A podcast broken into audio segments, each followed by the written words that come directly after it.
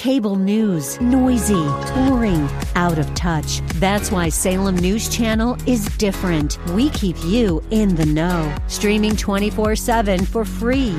Home to the greatest collection of conservative voices like Dennis Prager, Jay Sekulow, Mike Gallagher, and more. Salem News Channel is unfiltered and unapologetic. Watch anytime on any screen at snc.tv and Local Now Channel 525.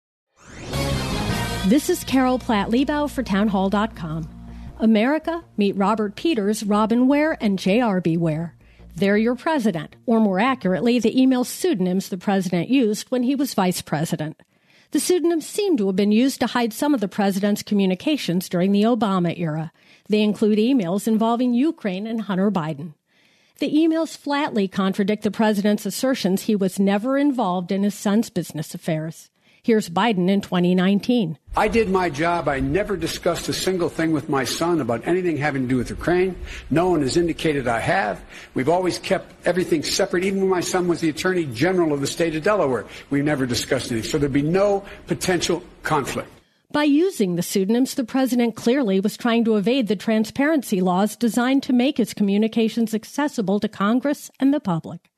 It reeks of arrogance, coupled with manifest contempt for the American people, who are the ones in whose name all official business is supposed to be conducted and to whom all politicians are ultimately accountable.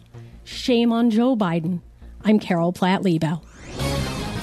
The Pepperdine School of Public Policy, America's unique graduate program for leaders. Learn more at publicpolicy.pepperdine.edu.